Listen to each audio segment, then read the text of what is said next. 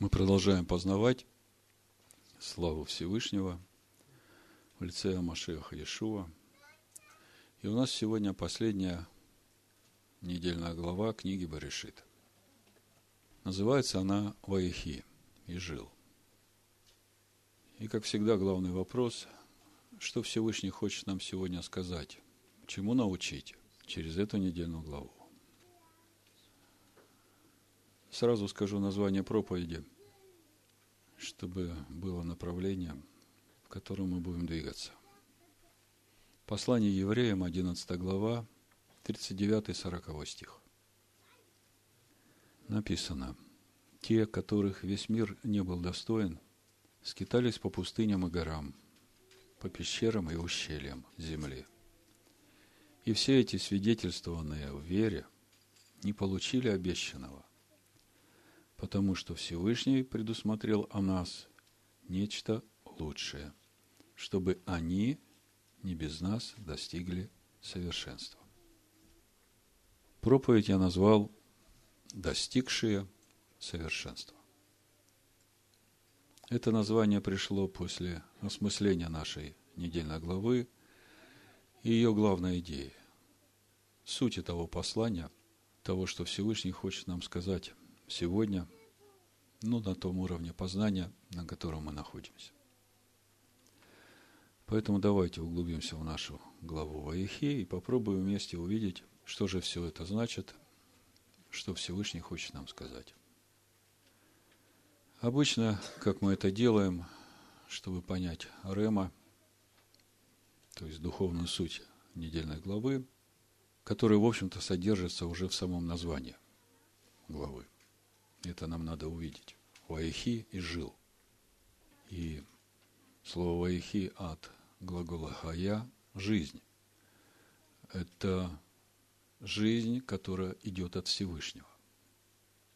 Так вот, посмотрим, чем начинается недельная глава, чем она заканчивается.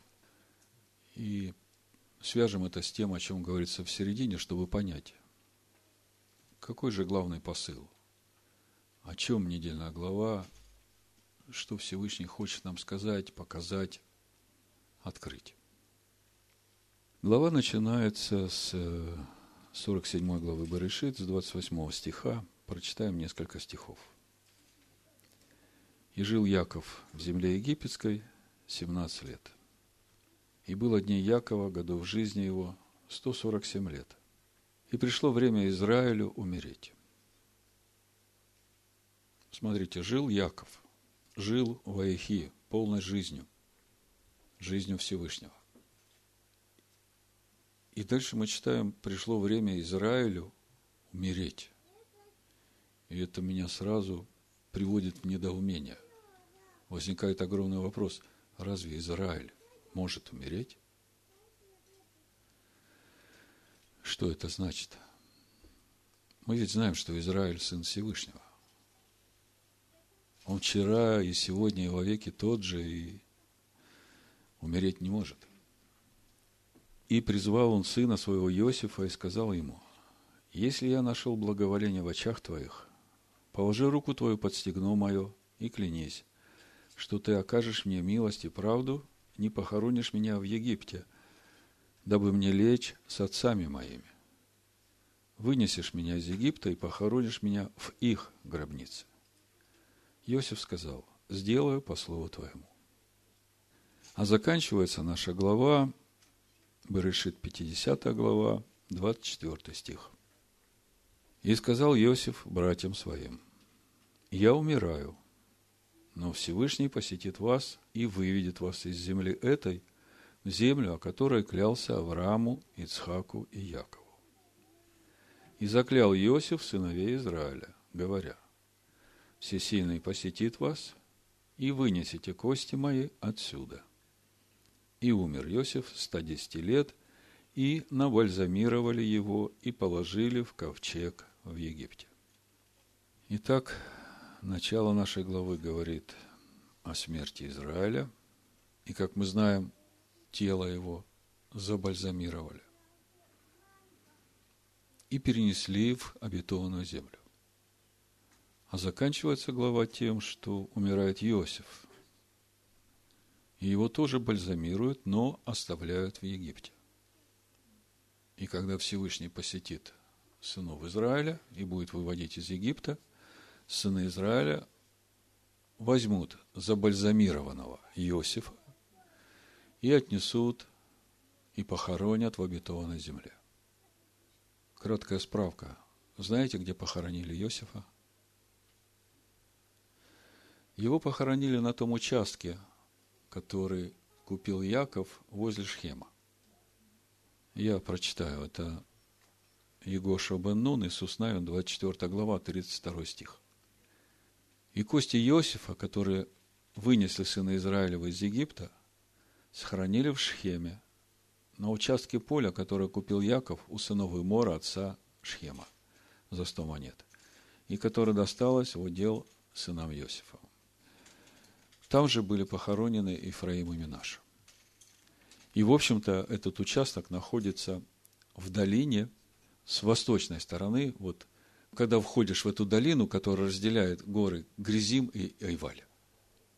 И буквально в трехстах метрах от этого захоронения находится всем нам известный колодец Якова. Ну, чтобы вы немножко представляли географию. Ну, как я уже э, говорил в начале, сам факт смерти Израиля, о котором мы знаем, что это Машех, сын Всевышнего, который умереть не может, вызывает вопросы. Также и смерть Иосифа, о котором мы знаем, что это прообраз Машех, тоже умирает и мы понимаем, что в Иосифе жил тот же самый Машех, который жил и в Якове. И вот обоих бальзамируют. И самый интересный момент, что Якова, Израиля, относят, хоронят в обетованной земле, а другой забальзамирован остается с сынами Израиля на все время их пребывания в Египте и потом выйдет с ними – из Египта, проведет их через всю пустыню, введет их в обетованную землю, и там его кости похоронят. Здесь очень много пророческих планов. Ну, о том, кто такой забальзамированный Израиль, мы уже говорили, коротко напомню, в чем суть забальзамированного Израиля. Если просто форма есть, внешний вид сохранен, но внутри жизни нет. Ну, а поскольку речь идет из, об Израиле, то, по сути, речь идет о свитке Торы, в котором есть буквы, но в котором жизни нет. Но стоит человеку взять этот свиток, развернуть и начать читать и растворять верой, вот то слово, которое вошло в него, приходит жизнь. Так вот, забальзамированный Израиль и забальзамированный Иосиф. Начало пути, конечная цель пути. Другими словами, забальзамированный Иосиф, тот же самый свиток Торы, будет пребывать с сынами Израиля в Египте, будет следовать вместе, вместе с ними – через пустыню и приведет их в обетованную землю, и в обетованной земле их будет ждать забальзамированный Израиль. Тот же самый свиток. О чем это говорит? Уже первый урок, который мы можем из всего этого извлечь. Чтобы на всем этом пути ничего из этого свитка не пропало. То есть Тора от самого начала через весь путь до самого конца, пока мы не придем в обетованную землю, она неизменна для нас. Ни йота, ни черта не придет из Торы, пока не исполнится все, говорит Машиах Иешуа. Но это еще не все. Спрашивается, зачем это нужно? Почему должен забальзамированный Иосиф все время сопровождать сынов Израиля, пока они не войдут в обетованную землю? Вот когда я об этом размышлял, в духе пришел образ скини, святого святых. Возле ковчега завета лежит Тора. Давайте прочитаем 31 главу Дворим, 24-29 стих, чтобы увидеть, для чего эта Тора там лежит, у ковчега завета. И тогда мы поймем, почему забальзамированный Иосиф остается в Египте, почему его тоже не отнесли сразу и не похоронили в святую землю, и почему забальзамированному Иосифу нужно сопровождать сынов Израиля до того момента, пока они войдут в обетованную землю. Может, у кого-то возникает вопрос, как же Торы еще не было, когда сыны Израиля были в Египте? А у меня тогда вопрос, а какому пути Аданая Всевышний заповедал Аврааму научить сыновей своих после себя? Как мы читаем в Берешит 18 главе, вы знаете это место. Или не знаете? Давайте прочитаем, чтобы не было таких вопросов. 18 глава, 19 стих. «Ибо я избрал его для того, чтобы он заповедал сынам своим и дому своему после себя ходить путем Аданая, чтобы он заповедал сынам своим и дому своему после себя ходить путем Аданая, творя правду и суд – и исполнит Адонай над Авраамом, что сказал о нем. Откуда Авраам знает путь Адоная? Смотрите, 26 глава, 4-5 стих прочитаю, чтобы вы до конца были удостоверены, что Авраам очень хорошо знает путь Адоная, Тору Всевышнего. Смотрите, 4 стих, 26 глава Барышит, «Умножу потомство твое, как звезды небесные, и дам потомству твоему». Это Всевышний говорит Ицхаку.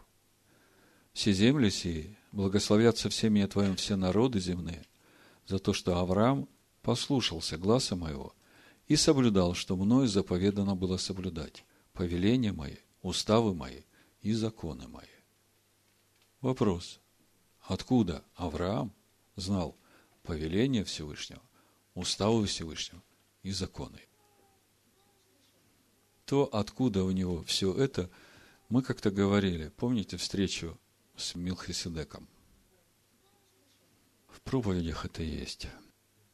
Так вот, мы остановились на том, что Тора лежит одесную ковчега Завета в святое святых. И она должна лежать там. Для чего? Прочитаем. Дворим 31 глава, 24 стих и дальше. Когда Маше вписал в книгу все слова закона этого до конца, тогда Маше повелел левитам, носящим ковчег завета Аданая, сказав, возьмите эту книгу закона и положите ее одесную ковчега завета Аданая Всесильного вашего, и она там будет свидетельством против тебя. Ибо я знаю упорство твое и жестоковыйность твою. Вот и теперь, когда я живу с вами ныне, вы упорно перед Адонаем, не тем ли более по смерти моей. Здесь указана причина, для чего нужна Тора, одесную ковчега. По сути, скиния – это образ храма внутри нас. То есть, рядом с нашим сердцем, возрожденным сердцем, в котором живет Дух Машеха, должна лежать Тора Маше. И она будет свидетельствовать против нас до тех пор, пока мы не придем в своей душе в единство с Торой, с Машехом, живущим в святое святых, в ковчеге. А по сути, это время, когда мы придем в полноту возраста Машеха, и вся Тора начинает жить в нас. Мы посмотрели то, чем начинается наша недельная глава и чем заканчивается.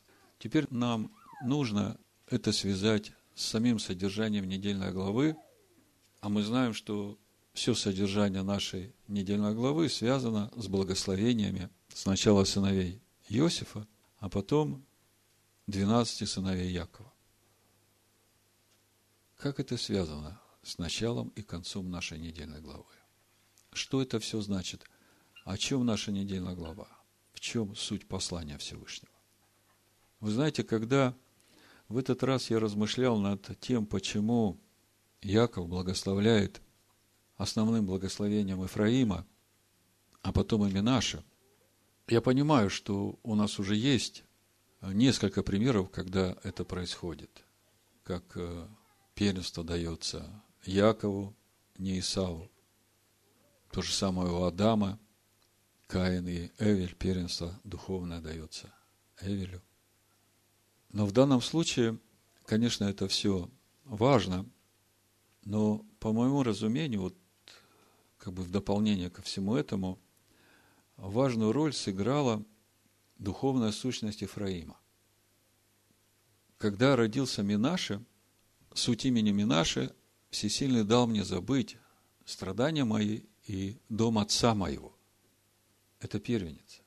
Вы подумайте, если Яков благословит Минаше как первенца, то это значит, что все потомки забудут дом отца. Поэтому Яков благословляет основным благословением Ифраима, а Ифраим, это значит, э, как мы читаем в Торе, сделал меня плодовитым в земле страдания моего. А это ведь главная цель, ради которой Всевышний посылает народ в Египет. Помните, когда Яков молится Всевышнему и спрашивает, идти ли мне в Египет, Всевышний говорит, да, иди, именно там я умножу тебя и потом выведу тебя. И мы понимаем, что Египет это и есть то место, где происходит умножение сыновей Израиля. А Египет это весь мир. А потом Всевышний выведет. С этим понятно. А вот когда Яков начинает благословлять сыновей Израиля, мы ведь хотим понять, каково Рема недельной главы? Почему Ваихи изжил? Как это связано со всем содержанием недельной главы? Вот мы увидели начало и конец, и мы уже начинаем понимать, что и начало, и конец, забальзамированный Израиль и забальзамированный Иосиф, они имеют какое-то отношение к сыновьям Якова – которые остаются жить в Египте, которые должны умножиться, которые должны сохранить себя как потомки Авраама, Исхака и Якова, и потом выйти из этой земли и вернуться в землю обетования. Так вот, в этих благословениях как раз и есть вот эта связь, которая соединяет и раскрывает весь замысел Всевышнего через эту недельную главу. Давайте немножко почитаем, и потом я чуть-чуть расширю то, что я хотел сказать. Ну, вы уже знаете, что когда Яков начинает благословлять своих сыновей, там происходит э, очень интересная ситуация. Баришит, 49 глава, 1-2 стих прочитаем написано, «И призвал Яков сыновей своих и сказал, соберитесь, и я возвещу вам, что будет с вами в грядущие дни». То есть, мы видим, что изначально Яков пророческим духом хотел объявить сынам Израиля всю историю их пути, все, через что они должны будут пройти, до того момента, когда придут в будущий мир. И как говорят иудейские комментарии, в этот момент Дух Всевышнего, Шехина Всевышнего отошли от Якова, и он понял, что ему не следует это говорить. И я понимаю, что если бы Яков сказал это, то это могло бы просто разрушить слабых в вере сыновей Якова, привести в отчаяние. Кто же это может вынести? И дальше читаем, «Сойдитесь и послушайте, сыны Якова, послушайте Израиля, отца вашего». И дальше начинается благословение сыновей. И мы видим, что в этом благословении ничего не сказано о том, что будет с ними в грядущие дни. Но мы видим суть этих благословений. В основной своей части эти благословения сыновей Яков берет лучшие качества каждого из сыновей и, благословляя их, соединяет их с первоисточником, со всесильным. Чтобы все эти качества лучшие, которые у них есть, они посвятили на служение Всевышнему.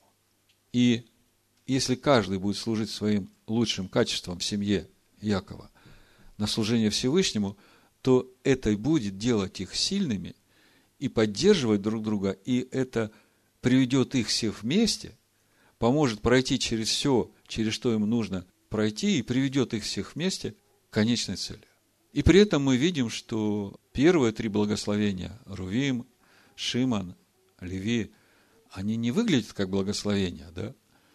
Но это тоже благословение, потому что Яков своим вот этим благословением обуздывает вот эти негативные качества своих сыновей.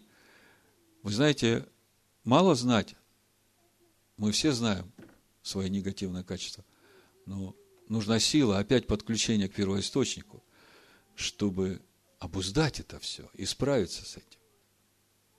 И это он делает для того, чтобы и их сохранить, и довести до той конечной цели.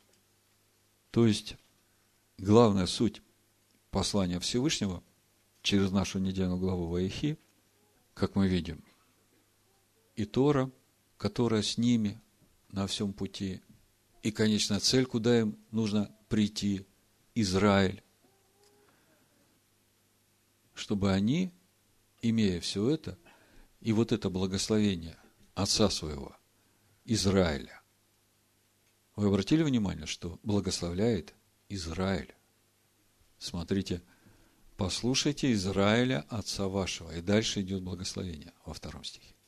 Чтобы все это и помогло дойти им до конечной цели, пройти через все, что их ждет, и достигнуть совершенства.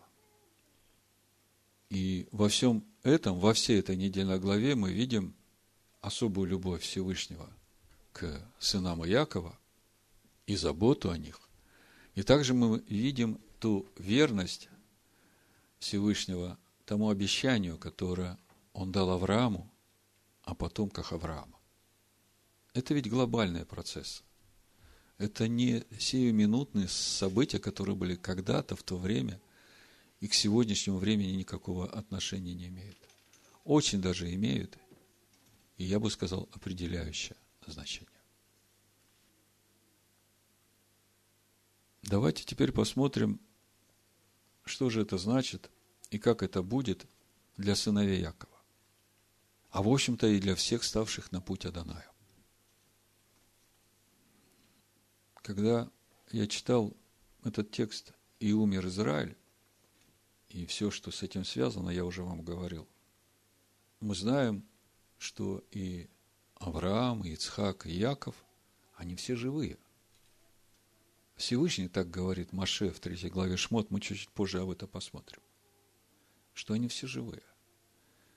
И становится непонятным. Израиль умер, его забальзамировали, и вместе с тем он живой. И вопрос, а где сейчас Авраам, Ицхак и Яков. И не только они, а все, которые прошли этот путь совершенства. Это же относится и к нам. Я думаю, каждого из нас интересует этот вопрос, а что будет с нами, где будем мы, когда закончится наша жизнь в этом мире? Очень много учений на эту тему, но они как-то все меня не убеждали. Давайте все по порядку. Откроем послание евреям, 12 главу, и прочитаем два стиха, 22 и 23. Написано. «Но вы приступили к горе Сион и к ограду всесильного живого, к небесному Иерусалиму, и тьмам ангелов, к торжествующему собранию и церкви первенцев, записанных на небесах, и к суде всех всесильному, и к духам праведников, достигших совершенства. О чем говорит нам это местописание? В нашем контексте, где сейчас Авраам, Ицхак и Яков. Вроде как они умерли, их похоронили, и мы знаем, что все они в пещере Махпыла, и вместе с тем мы знаем, что они все живы. Скажите, мы можем сказать, что дух Авраама, дух Ицхака, дух Якова – это духи праведников, которые достигли совершенства. Можем?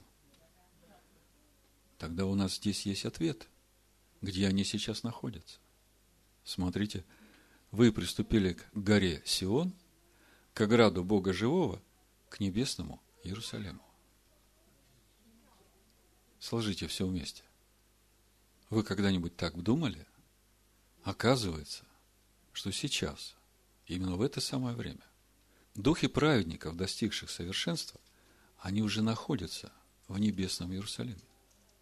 Ну, в общем-то, это естественно, потому что небесный Иерусалим – это и есть Машех, в котором мы являемся как бы камешками в этом храме. А мы только приступили к этой горе. И нам нужно подняться на эту гору. Туда же должны прийти и сыны Якова, которые сейчас вместе с забальзамированным Иосифом остаются в Египте, и им нужно будет пройти через все, что там будет, сохранить себя от ассимиляции, сохранить веру и выйти вместе с забальзамированным Иосифом. И Тора для нас как путеводитель на всем этом нашем пути, чтобы подняться на гору Сион, в небесный Иерусалим. Еще в послании евреям в 11 главе мы читаем об Аврааме, Исхаке и Якове, что они, странствуя в этом мире, ожидали именно вот этого небесного города Всевышнего. Буду читать с 9 стиха, послание евреям, 11 глава. «Веру обитал он на земле обетованной, как на чужой». Это речь идет об Аврааме. «И жил в шатрах с Ицхаком и Яковом, сонаследниками того же обетования.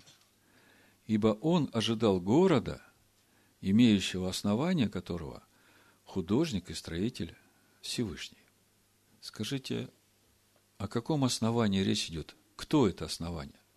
Краеугольный камень. Машиах Иешуа. Тора Всевышнего. оказывается, художник и строитель этого основания Всевышний. Ну, в общем-то, все понятно. Верою сама Сара, будучи неплодна, получила силы к принятию семени и не по времени возраста родила, ибо знала, что верен обещавший. И потому от одного, и притом омертвелого, родилось так много, как много звезд на небе и как бесчислен песок на берегу морском. Все они умерли в вере. Опять мы видим, все они умерли. Не получив исполнения обетований, а только издали видели оные и радовались, и говорили о себе, что они странники и пришельцы на земле. Ибо те, которые так говорят, показывают, что они ищут Отечество. И если бы они в мыслях имели то Отечество, из которого вышли, то имели бы время возвратиться. Но они стремились к лучшему, то есть к небесному.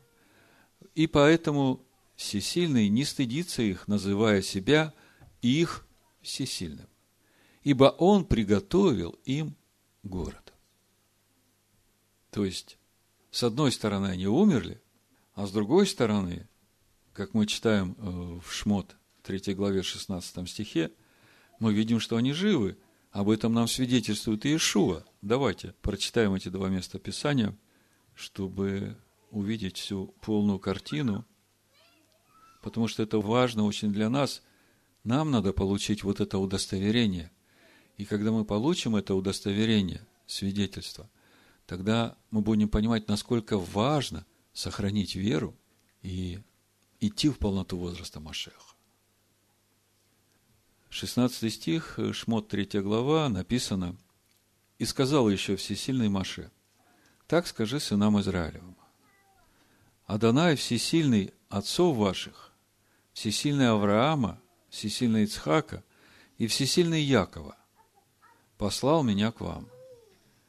И дальше написано, вот имя мое навеки. То есть, всесильный Авраама, всесильный Ицхака, всесильный Якова – это имя Всевышнего навеки. И память обо мне из рода в род. Чуть позже мы еще вернемся к этому месту. Почему это имя навеки. А Иешуа в э, Евангелии от Луки в 20 главе с 34 стиха говорит, Ишуа сказал ему ответ. Чада века сего женятся и выходят замуж. А сподобившиеся достигнуть того века и воскресения из мертвых не женятся, ни замуж не выходят. И умереть уже не могут, ибо они равны ангелам и суть сыны Всевышнего, будучи сынами воскресения. Вот это вот слово «воскресение», греческое «эгелу», по стронгу 14.53, поднимать, будить, воскрешать. 37 стих. А что мертвые воскреснут, и Маше показал при Купине, когда назвал Аданаем всесильным Авраама и всесильным Ицхака и всесильным Якова – я бы сказал, здесь немножко неправильно написано, когда назвался Аданаем всесильным Авраама и всесильным Исхака и всесильным Якова. И 38 стих написано, «Всесильный же не есть всесильный мертвых, но живых, ибо у него все живы». Итак, Израиль и Иосиф забальзамированы – но, как мы увидели только что, духи праведников, достигших совершенства, уже на горе Сион в небесном Иерусалиме. Но закончен ли на этом их путь совершенства? Помните, с чего мы начали? Послание евреям, 11 глава, 39 и 40 стих. Те, которых весь мир не был достоин, скитались по пустыням и горам, по пещерам и ущельям земли, все эти, свидетельственные в вере, не получили обещанного, потому что Всесильный предусмотрел о нас нечто лучшее, чтобы они не без нас достигли совершенства. Смотрите, такой парадокс возникает. С одной стороны, мы видим, что духи праведников, достигших совершенства, уже на горе Сион. А с другой стороны, мы видим, автор послания евреям говорит, что Всевышний о нас о всех, и о нас сегодняшних, которые идут этим путем, предусмотрел нечто лучшее, чтобы эти духи праведников, которые достигли совершенства, и мы вместе, когда придет время, достигли совершенства. Смотрите, но Всевышний предусмотрел о нас нечто лучшее, чтобы они не без нас достигли совершенства. И тогда возникает вопрос, а о чем идет речь? Вроде бы мы все время думали, что наша конечная цель – небесный Иерусалим. Вау! Это уже будущий мир. Вот в этом нам надо очень хорошо разобраться. И мы, в общем-то, уже об этом говорили. Вот простой вопрос. А когда воскреснет Авраам, Исхак и Яков? Когда? Кто-то говорит, так они живые уже. Ну как же они живые, если они захоронены в пещере Махпыла? Ну, вот, при последней трубе, когда Машиах придет в этот мир. А что будет, что наступит, когда Машиах придет в этот мир? наступит тысячелетнее царство. И я понимаю, почему у нас такой пробел вот в этих знаниях, потому что те доктрины, которым учат в римском христианстве, откуда мы вышли, там вообще пропущен этот эпизод с тысячелетним царством. Да, там сразу на небеса, они уже на небесах. Но, в общем-то, если уж глубоко копать, мы сегодня так глубоко копать не будем, Книга Откровения 20 главы говорит о том, что будет два воскресения. Первое воскресенье для душ обезглавленных за свидетельство Иешуа, сохранившее веру. И для них уже смерть вторая вообще не властна. И это именно те, с которыми Машех Иешуа и придет вот в тысячелетнее царство, как со священником. А потом уже будет суд у Белого престола по окончанию тысячелетнего царства. И там уже будет окончательный суд, и мы знаем, что те, кто не будут записаны в книгу жизни, будут брошены в озеро Огненное. Ну, как бы там ни было, первое воскресенье или второе воскресенье, вот для меня сегодня, вот в этот раз, когда я читал недельную главу, был такой личный вопрос. Я хотел твердого знания и уверенности, где буду я после того, как закончится моя жизнь в этом мире. Потому что есть много вариантов, где можно быть. И мне бы хотелось быть в правильном месте. Так же самое и про вас, и про всех, кто слушает э, эту проповедь.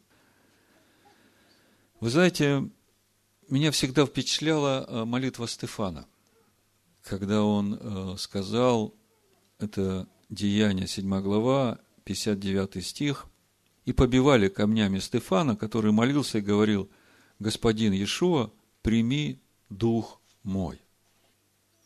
И я все время не понимал, как это может быть? Стефан, дух.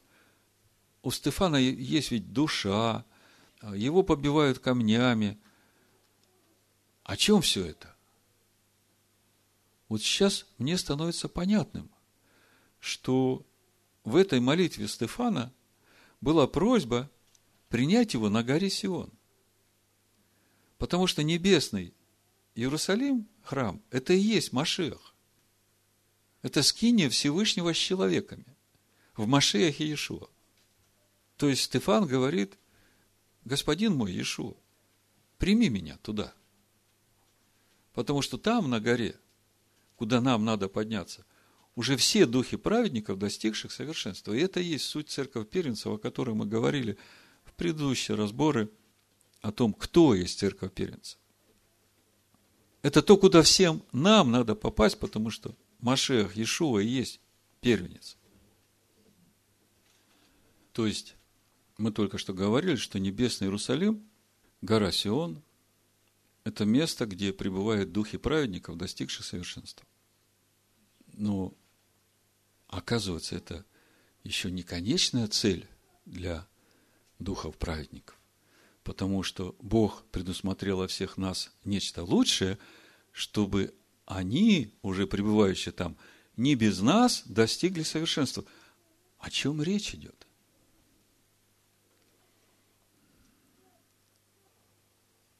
Ну, Речь идет о том, что написано в послании римлянам, 8 главе. И мы это прочитаем чуть позже. А сейчас давайте еще раз посмотрим начало нашей недельной главы немножко в деталях. Мы обратили внимание на то, что пришло время Израилю умереть. И у нас сразу возник вопрос, разве может Израиль умереть? Мы ведь говорим, что Израиль – это Сын Всевышнего, пребывает вовек. Как же Израиль может умереть?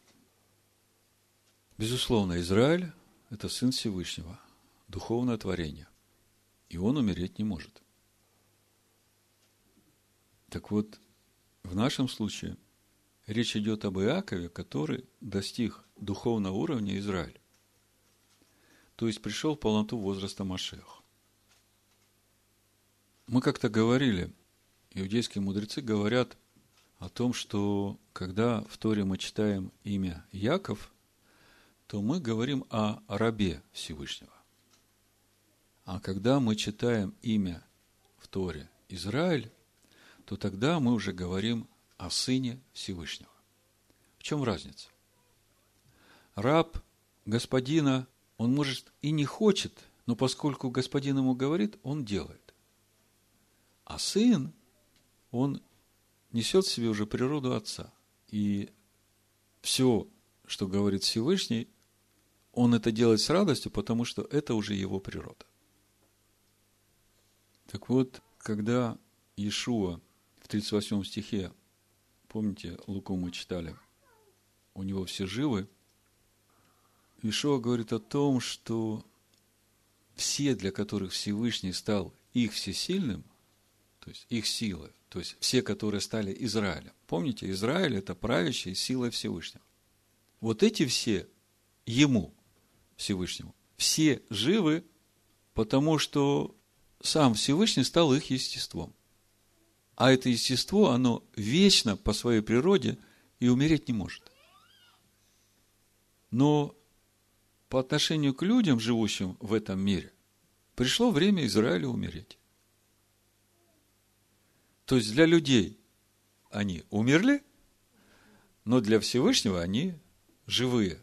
Они живые, потому что Всевышний стал их естеством, а естество Всевышнего, оно вечно и бессмертно. Поэтому Всевышний говорит, я всесильный Авраама, я всесильный Ицхака, я всесильный Якова, это мое имя навеки. То есть, всесильный, который вечный и бесконечный, он связывает свое имя с, можно сказать, смертными, конечными. И когда в этих смертных и конечных уже есть естество Всевышнего, они этим связали себя с бесконечностью и с вечностью. И поэтому они живы. А для меня был вопрос, а где я, вы будем находиться, когда для людей в этом мире мы умрем? Ой, бедненький, жил всю жизнь, мучился, умер, вот там вот похоронен. И все думают, что он умер, и все, его нет. А он-то оказывается живой. Но это же не, как мы увидели, не конечный путь совершенства. Оказывается, еще придет время, когда вот эти духи праведников придут с Машехом Иешуа сюда, в этот мир, и получат прославленные тела, и вот это будет та конечная цель, когда уже все мы получим это совершенство. Это вот как раз и есть то, что в конце 11 главы послания евреев, как мы читали, чтобы они не без нас – достигли совершенства. Вот, оказывается, где конечное совершенство. И это как раз и будет вот этим воскресением, как я говорил с греческого, пробуждение. Ну, об этом нам апостол Павел в послании Коринфянам, первом послании, 15 главе, 48 стиха и говорит, вот после всего, что я сказал, вы сейчас это просто увидите – 48 стих. Каков перстный, таковы перстные. Понятно. Перстные умирают. Каков небесный, таковы небесные. Понятно. Небесные не умирают. И как мы носили образ перстного, носили. Будем носить и образ небесного. Баруха Шем. Но то скажу вам, братья, что плоть и кровь не могут наследовать Царство Всевышнего. И тление не наследует нетление. То есть, конечная цель – стать нетленными, но в телах. Не духи, а духи праведников, живущие в совершенных телах. Говорю вам тайну. Не все мы умрем, но все изменимся. Почему не все умрем? Потому что будут те, которые увидят этот момент прихода Машеха со своими святыми в этот мир. И судя по контексту, Павел ожидал, что это вот-вот скоро будет. Читаем. Вдруг, во мгновение ока, при последней трубе, когда это будет? Нет, я не прошу вас назвать год и дату по праздникам Всевышнего последняя труба, мы знаем, звучит в праздник Йом-Кипур вечером, но еще есть последняя-последняя труба, она прозвучит в Ашана Раба перед Шмини Ацерет.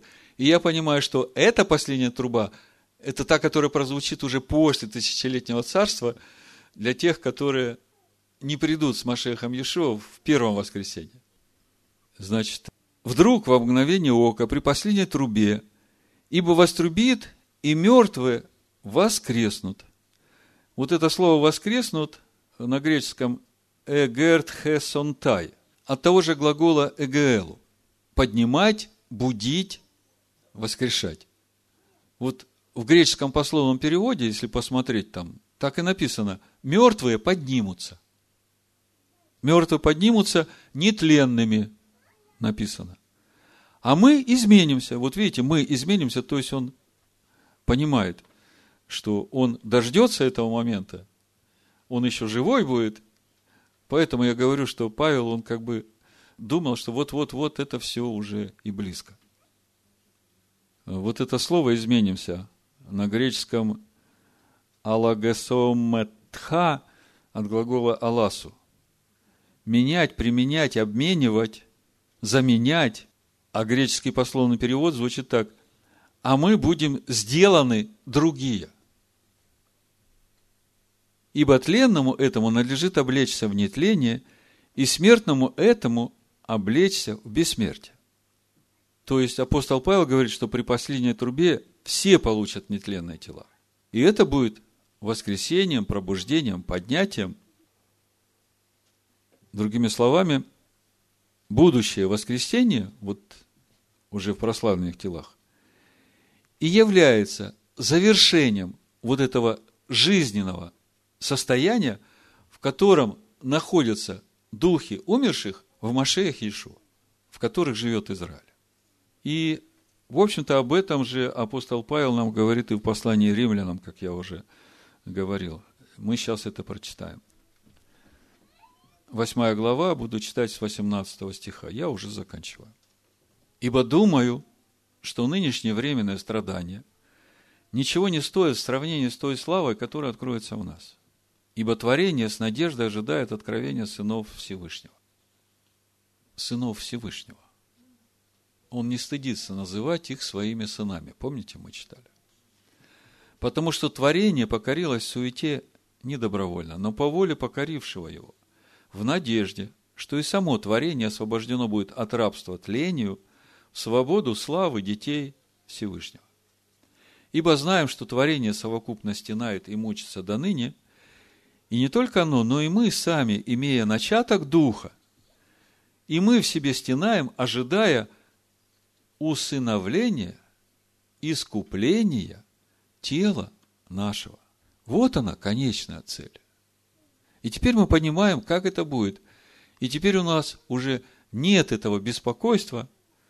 А где же мы будем после того, как закончится наш путь в этом мире? Ибо мы спасены в надежде. Надежда же, когда видит, не есть надежда. Ибо если кто видит – то чего ему надеяться? Но когда надеемся на то, чего не видим, то ожидаем в терпении. Наша недельная глава называется «Ваихи» и «Жил».